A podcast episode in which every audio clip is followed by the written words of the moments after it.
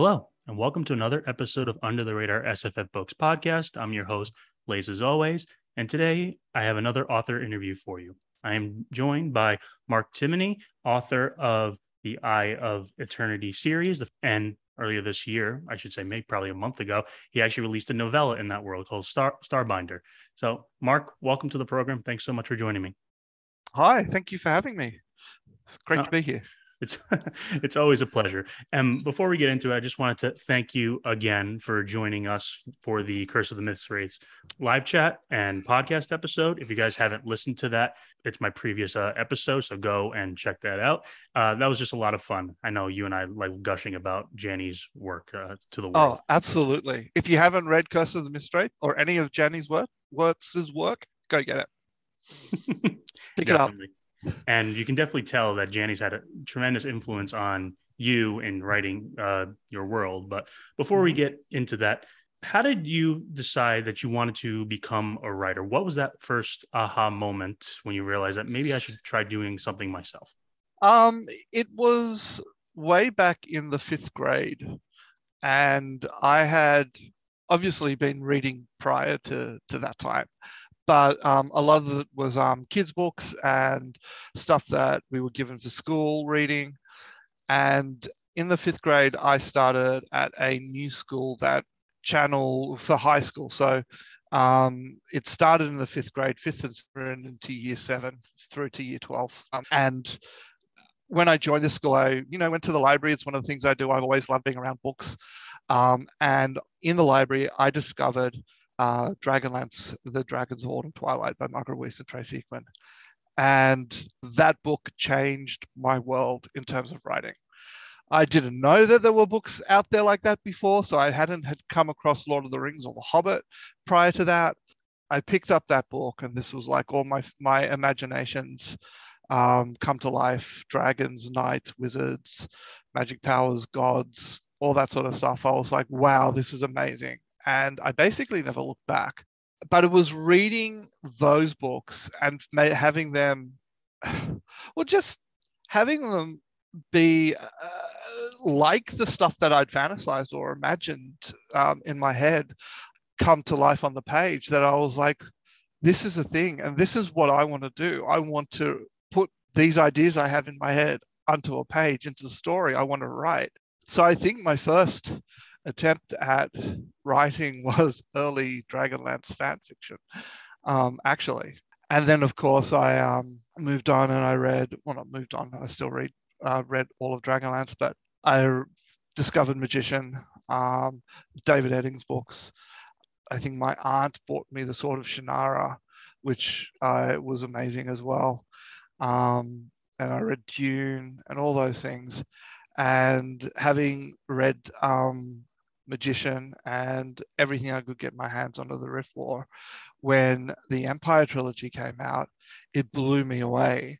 And then I was like, who is this person, Janny Wurts? And went looking for her stuff and what was available in Australia at the time.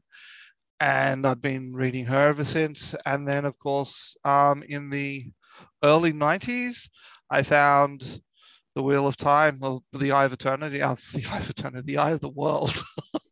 um, at the library. And that, for me, took all my desires up another step in terms of writing and wanting to do that, uh, what Jordan did on the page for myself as well. So, yeah, it was early days and it was.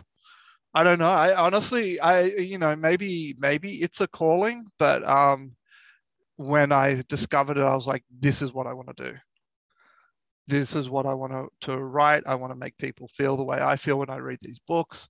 I want to do this. And I want to world build. I love world building. So, well, definitely in the style of uh, Robert Jordan, you do a lot of world building in the first book, The Blood of the yeah. Spear. And for those of you who've read it and those of you who are thinking about reading it, the, the homage you pay to, especially the Wheel of Time, is riddled throughout um, the story. And I couldn't get a, enough of it. I have read The Wheel of Time. It's a very, very yeah great series. Um, I did have to use the audiobooks because sometimes, especially the mm. middle books, kind of like drag my eyes a little bit. So I needed to mm. push through the slog, as everyone yeah like likes to call it. But try reading them as they were released. So those middle books, slog, the Slogfest in the middle, some of those really upset me.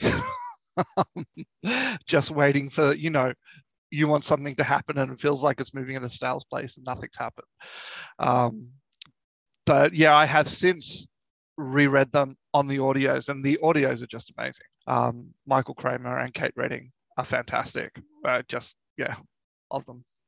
Yeah, so you so you're the Wheel of Time fan who agrees that the slog the slog exists. Mm-hmm. I've oh across, absolutely came across some fans who don't believe it. Yeah, no, no, no, absolutely. I think for me it was from books. It was probably through books eight, nine, and ten. I think mm-hmm. that I found the most sluggish. Sadly, I felt that Jordan found his rhythm again in the last book he wrote before he passed away.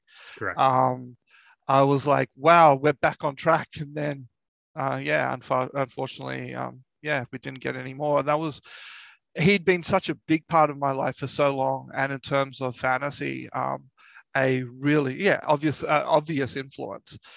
And one of the things that I that had always excited me was, oh, when we get to the end of the Wheel of Time, I can't wait to see what he does next, sort of thing. Um, so that was a shame um, on many levels. Um, but yeah, the slog does exist. I think the story just became too big. I'm totally appreciative of that. Um, writing, working on book two, I've noted myself that whereas in, in, The Blood of the Spear, we follow the cast of characters together through the majority of the book, by the end of it, they kind of have split a bit. And in book two, I'm writing um, their stories separate to each other. So I'm like going, oh, these are like their own stories within a story. And where I wrote book one, each chapter um, uh, in chronological order, sequentially, this book, I'm like stopping and starting, and I'm actually losing momentum when I do it in my just in terms of my my my uh, my own writing. So I'm now moving in I've written the first six chapters and I'm now moving into, right, okay, I'm just going to focus on this character's chapters and get all of their story done and then I'll focus on the other, and then I'll mix and match them and put them together. So um, with a project the scope of Wheel of Time, yeah, I can absolutely appreciate that. Things needed to happen, and maybe they weren't as exciting. Oh, they weren't as exciting as other things, but he was also going through a lot of health issues too. So kudos that he got anything written, to be honest. Yeah, it was a shame of his early passing, but Mm. For what it's worth, I believe Brandon Sanderson finished it as best as probably anyone could, besides Absolutely. Robert Jordan himself. So yeah, he did a phenomenal job. What drew me to Blood of the Spear when I when I first read it was you give homage to like earlier generation and it has like a classical fantasy type of feel you start with mm-hmm. um, you start with a prophecy and the new new way of, of doing things with prophecy and actually robert jordan probably made this famous was you write the prophecy, but it's not always what you how it's written and what it intends to be. I know Janny in the wheel uh, in um Wars of Light and Shadow, she plays with that. Also, John mm-hmm. Gwynne in his books plays with that. What did you have in mind when you wrote that that prophecy, and did you always know that it was gonna not be entirely the way you uh, it's said on the paper? Yes, I okay. So answer the last question first. Yes, I always knew it wasn't going to be entirely the way it was said on paper.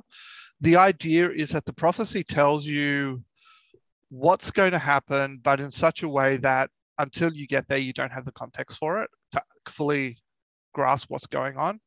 Um, and also, I wanted to play with the idea that there's a huge amount of time has passed between when the prophecy was first issued or scried or read or came to, to, to pass and the time that it's actually happening. So I wanted there to be some, um, over the years, um, misunderstanding about what it actually meant.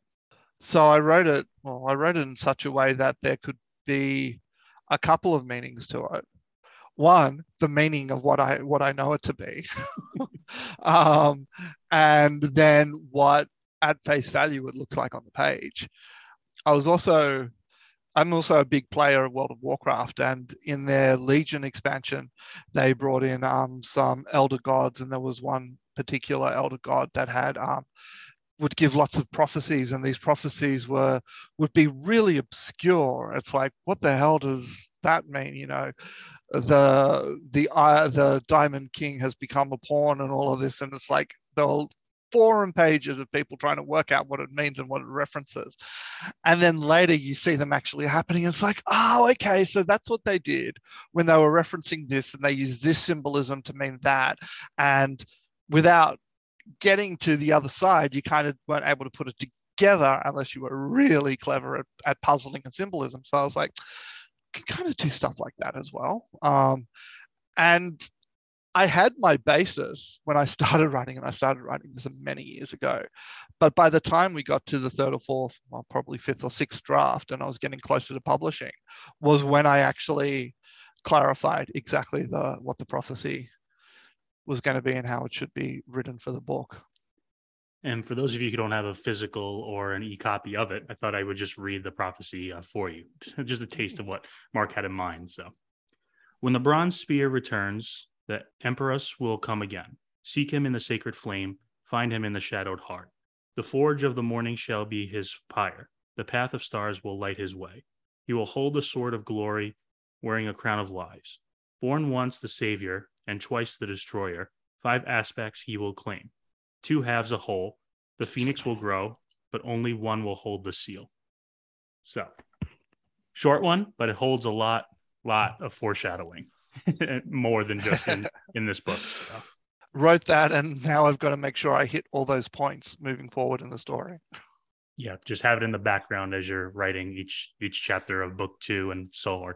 Um, yeah, just just to to get a little bit more information is how many books are planned in this um, series? So I don't think we ever talked about seven. Seven books in this series. Yeah. Mm-hmm. And how many uh how many novellas are you planning on releasing with that? Um, well, at the moment, I have an idea for a standalone story that's kind of a sequel to Starbinder. So, which would also be a prequel to this, but a prequel novel, um, and a little bit closer. So, it would be closer to the start time for Blood of the Spear. I do have another idea for an, for another novella, but my big my big thing, and I suppose this isn't really a problem because I'm not under contract to a publishing company, so I can do whatever I want.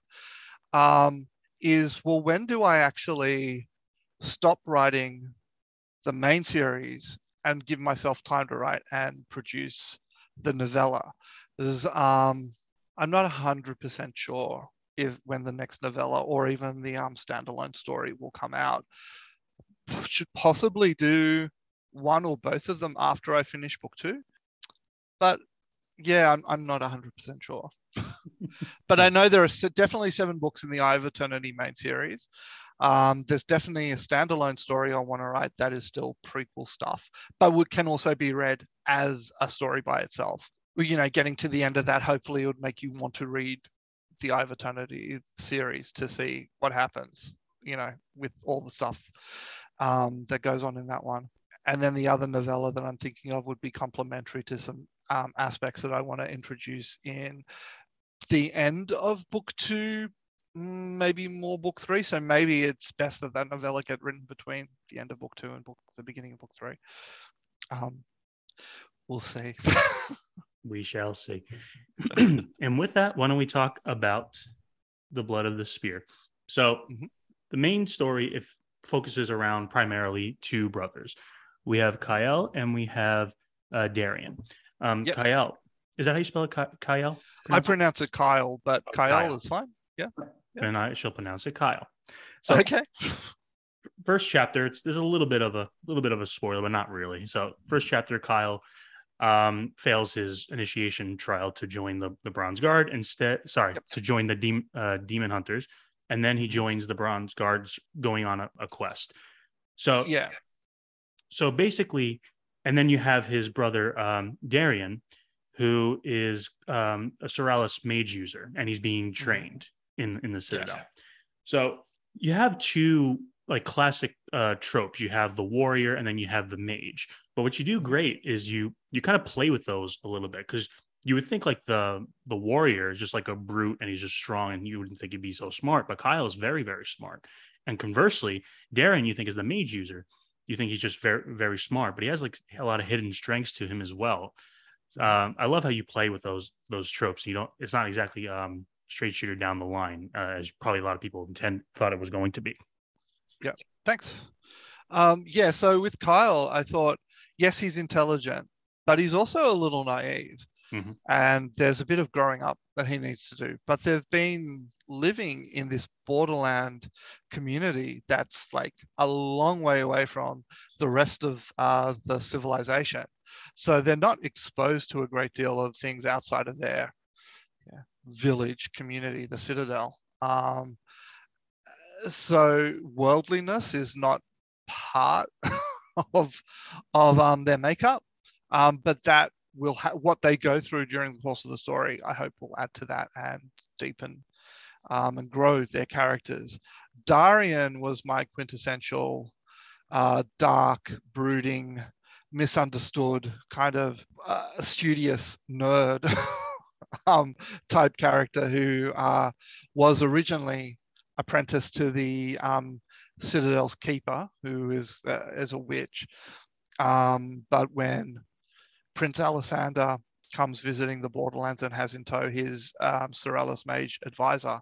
Darian's like, oh, the Soralus are more powerful than the Keepers and offer greater opportunity. And he was naturally drawn to Tilak and um, basically became his assistant slash helper slash apprentice um, with an eye to becoming an initiate of the um, of the Soralus order um, or an aspirant as they're called in our in this world. And so uh, that was the the dynamic between Kyle and Darian. So they're half brothers. I was partly inspired by, um, well, Janny with um, Lysaer and Arithon, and also um, Dragonlance with the twins, Caramon and Raistlin, Majere. But then, as I was looking into it or th- thinking about it more, I also saw parallels coming up for me um, between Thor and Loki. So um, I kind of played with all of those things, and Kyle and Darian have very distinctive paths that they have to go on. Um, so there's an underlying theme of separation and reunification in the um, the greater story as well. So just a little bit of background as to the world building. Um, many centuries ago, there was a great um, sundering, which basically mm-hmm. it split the continent in half. I wish you guys could see yeah. the map that I'm showing. It's it's brilliantly done. As um, the Bronze Guard, they're they're going on this quest. They come across demons, and then throughout it, I'm not going to spoil anything. It's discovered that Kyle and Darian are descendants of an ancient, forgotten um, bloodline, and then that just mm-hmm. propels the plot um, forward and takes it into a place I didn't think it was going to go. I just love being surprised, and um, you definitely uh, you definitely hid those from me.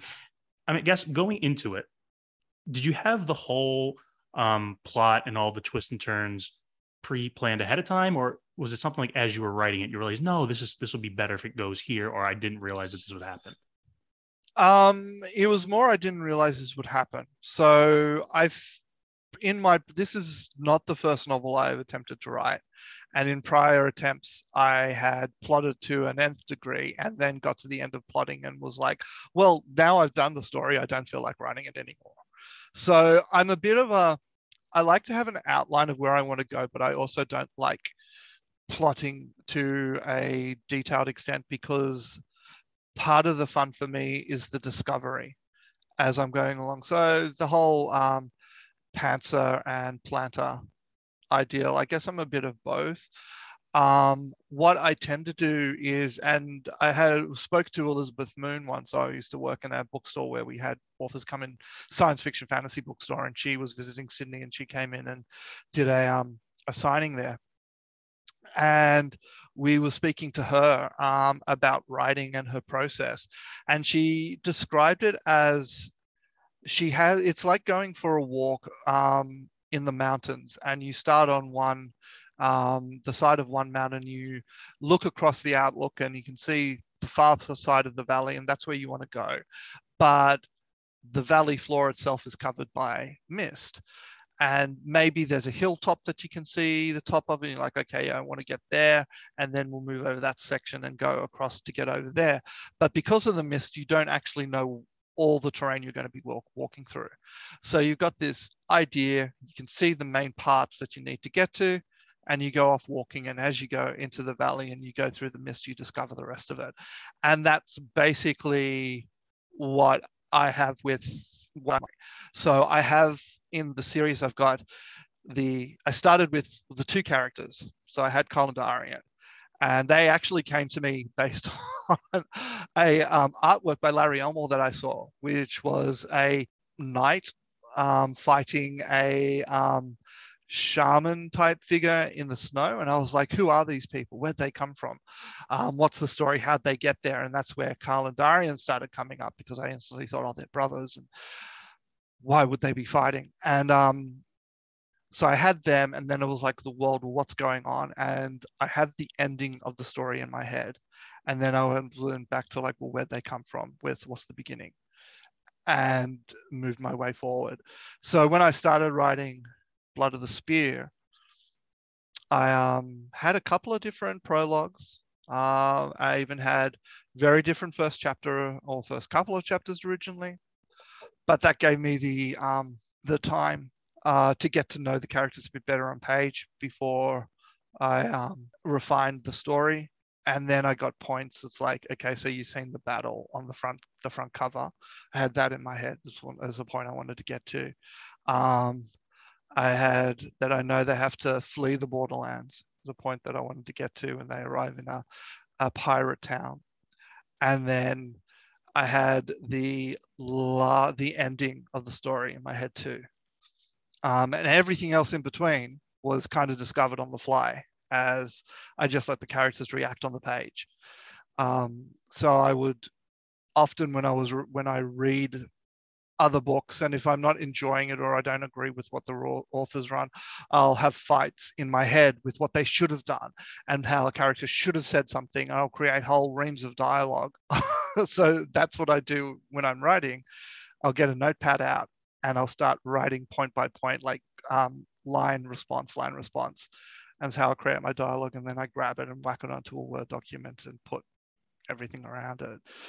Um, and as I went with the writing, it just grew. Things got refined, things got chopped, things got moved around. Um, originally, there were some characters you meet in the middle of the book were introduced at the beginning and I had finished writing a draft and realized, you know what? I want to take them out of the beginning and have them meet in the middle. It makes more sense. It would be more impactful. And then going back and rewriting that. And it was like pulling thread from a rug or something. It's so difficult. They're so in, interwoven into every single scene. And you have to pull all that out and make sure that you've um, filled in all the blanks. So things changed as I went along. But um, that's where uh, some of the excitement for me comes from. I got to the end, and uh, towards the end, you come across a Sholmas priest. And originally, he wasn't a Sholmas priest at all, he was something else entirely. And then when I was like, no, no, he should be a Sholmas priest of this Sholmas, is referenced at the very beginning. And then all of a sudden it's like, oh my God. And that makes so much sense because then this means that and that connects here and this goes over there. And like I hadn't planned any of that. And as soon as I made my head had been bubbling away somewhere in the subconscious. And as soon as I made that choice of like, oh, we should do it like this, I saw all the all the connecting points just like uh, started shining in my head on a, like on a map. I was like, oh my God, yeah, all of this works. And it means this. And for me, it added much more depth to what I had been doing. And I was like, yay, me, let's go. it's a great process. And I, I actually loved the ending. I was very surprised. Surprised. And those are the types of endings I, I love. I love to read. Excellent. um, I'm glad you actually mentioned um, the prologue because yeah, yeah, uh, the prologue it's very different from like the first several chapters in in the story it's it almost yeah. seems like you're reading a different book. And I realize you said you went back and forth with some several different versions of the prologue. Um, mm-hmm. Without spoilers, could you just explain the process of why you wanted to put that particular um, chapter uh, as the as a prologue as opposed to just starting with Kyle and Darian? Yeah, so I'm a big lover of prologues. Okay. I love them. I think they're great. Um, I don't understand people who don't like them. Although I, I admittedly some prologues can be done poorly. So I wanted to make sure that what I started with at the beginning tied into the rest of the story. And the characters you meet in the prologue are actually really important to the wider world. So I felt getting an understanding or getting a glimpse of both uh, how the what the prophecy is impacting or how it might impact and that Carl and Darian and friends aren't alone and um, and what's going on with them is not impactful in the wider world. I thought it was really important to show. So there were a couple of variations. There was one prologue that actually showed the event of the Sundering, which was the end of the War of the Summoners 3,000 years prior, that split the continent. Um, there was one prologue that showed stuff with Prince Alessander, and there was another one or different iterations of the the event of the Sundering, which now no longer even relevant to the rest of the story. Um, but ultimately, I felt that introducing the well, you can pretty much work it out in the in the prologue, um, but they're um, remnants of the the Sundering War, the War of the Summoners, um, at the beginning. Oh, gave more depth and added more to what was going on behind the scenes. What were these forces after them that aren't um, human political factions?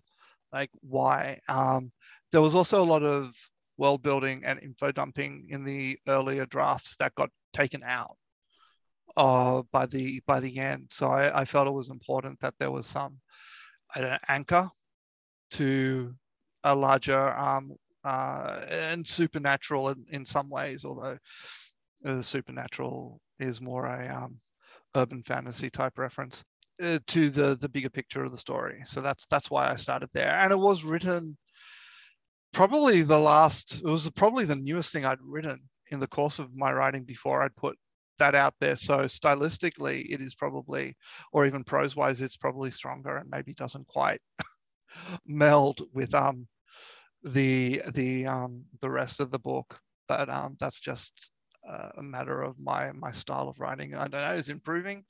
I'm I'm finding my voice and it is different to the rest. It's um, again a homage to Wheel of Time, which is undeniably been a massive influence. Um, it's interesting because when I'm reading through it, um, and certainly as I'm doing my reread of um, Janny's back catalogue, I'm realizing, oh, there's a lot more of other writers influencing what I'm doing than just Robert Jordan too. So it's interesting that people are like, oh yeah, it's Wheel of Time, it's Wheel of Time. I'm like, mm, yeah, it is, but it's also these other things too. Uh, it's definitely Wars of Light and Shadow as as well. And yeah. for those of you who haven't read it, you'll see Cycle see of Fire. I haven't read that yet, but I I Oh, okay. All right. It's on my list. Um, so hopefully that's given every all you listeners um, an idea what the the Blood of Spear is like, and hopefully you'll pick it up. But we also have a new novella that you released about a month mm. or so ago, Starbinder. Uh, why don't you yep. give why don't you tell the listeners what that is all about and how it, it it's a loose novella connected to to the Eye of Eternity. Yeah. So that was actually it started life as the very first prologue I ever wrote for the Blood of the Spear.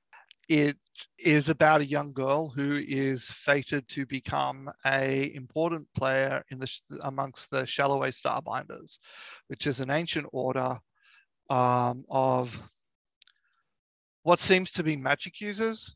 Um, they are a little bit more. In fact, if you've ever read Wars of Light and Shadow, I've taken a lot of the theme from that um, for the Shalloway, um, but not in terms. Yeah, well, it's in not in terms of uh, to call the Koriathain Wars of Light Shadow villains, um, but uh, the Shalloway aren't so much. They're more um, keepers of of old human knowledge because um, humans are not um, native to Sobia, the planet that the Eye of Eternity um, takes place on, and the Shalloway had a role prior to the Sundering of lawkeepers uh, advocates, um, healers, um, some were seers, um, but they were more advisors um, than anything else. And this prologue was about a young girl who is, like I said, destined to become to play an important role in the Shalloway, um, specifically with the return of a or the, the birth again of an Emperos. Now, the Emperos is the most powerful of summoners um, and always and is the name of the leader of the summoners.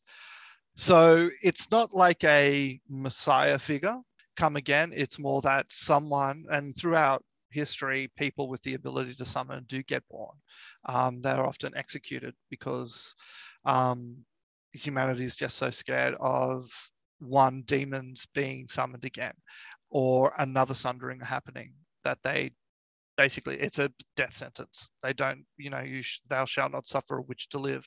Same type of thing with um summoners. So there there are these prophecies that um the demon queen um who was um the one who tempted the summoners that caused the war of the summoning and all the demons to to um, flood the world would come again. She would try to to return to um, to Sobia to Athme, and that an Emperos would be born to fight against her. And this young girl is uh, destined to um, take a, a, large role in the Shalloway and to help that empress find their way um, in the future. So the story is about her early days before she becomes a summoner and the actual part, the, the actual events that lead to her induction into the order. Um, and at the end of it, it leaves a lot of things out. Like there's resolution in the story because it's all meant, only meant to be an introduction to this character. Um, and give anybody who hasn't read Blood of the Spear, if there's people who go back and read Starbinder, have a little, have had a little gasp moment at the end. Um, people who haven't read Starbinder, uh, Blood of the Spear first, won't have that gasp moment, but that's okay because it still does what it's meant to, which is give you that introduction and give you a little bit more grounding. So when you pick up Blood of the Spear, you're like, oh, I get an, I have an idea already of what's going on in this world. Yeah, it's it, it's basically that. well, I uh, I definitely uh, enjoyed it, and you do not need to have read Blood of the Spear first in order to enjoy it. It's its own little, it's its own little story, and it's just yeah, it's a great little novella and great introduction to your world. Um, hopefully, that was that took you not as much time as I know it took you to write a Blood of Spear and your current work. Yeah, it didn't take me as much time. That was, I mean, it's only uh, on the the novella is what 124 pages or something. Um, it was a lot smaller than um, uh, Blood of the Spear. In fact, I've written more of book two than I had. That, what I've written a book to is actually longer than what, what the novella was. So no, it didn't take me that long. And like I said, I had the basis. There was a lot of rewriting to be done because I had written the original prologue was omniscient narration. So there was more changing all of that to be more tight third person um, and bringing the lore and the magic and the the cha- my changed understanding of what the Shalloway were. Um, and how their order was structured um, into it. And then bringing in some of the, um, the differences in the Aveh or the Dash'Aveh. Uh, the Aveh are mentioned in Blood of the Spear in passing, and their role will increase, um, become more relevant as the story progresses.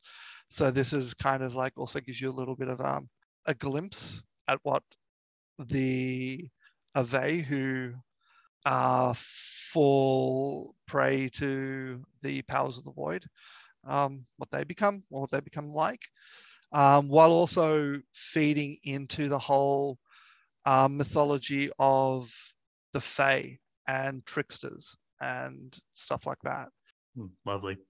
We know well. We know you're hard at work on book two. Not going to press you on how how that's uh, going along, but hopefully we get some hopefully we'll get some uh, resolution to that uh, in due time.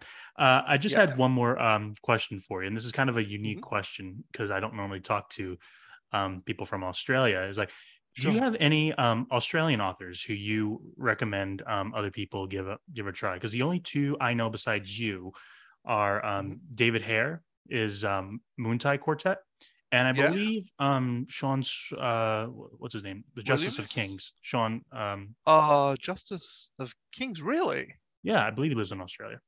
I didn't know that. Um, yeah, so um, other Australian authors that I would recommend people look at are um, Karen Miller. Um, she's, I think most of her stuff is still in print, at least on ebook. Um, Orbit printed her overseas. Jennifer Fallon, she's pretty, she's fun. The big one in the UK for us, who's big in the UK and I think in the US as well, is Trudi Canavan Mhm.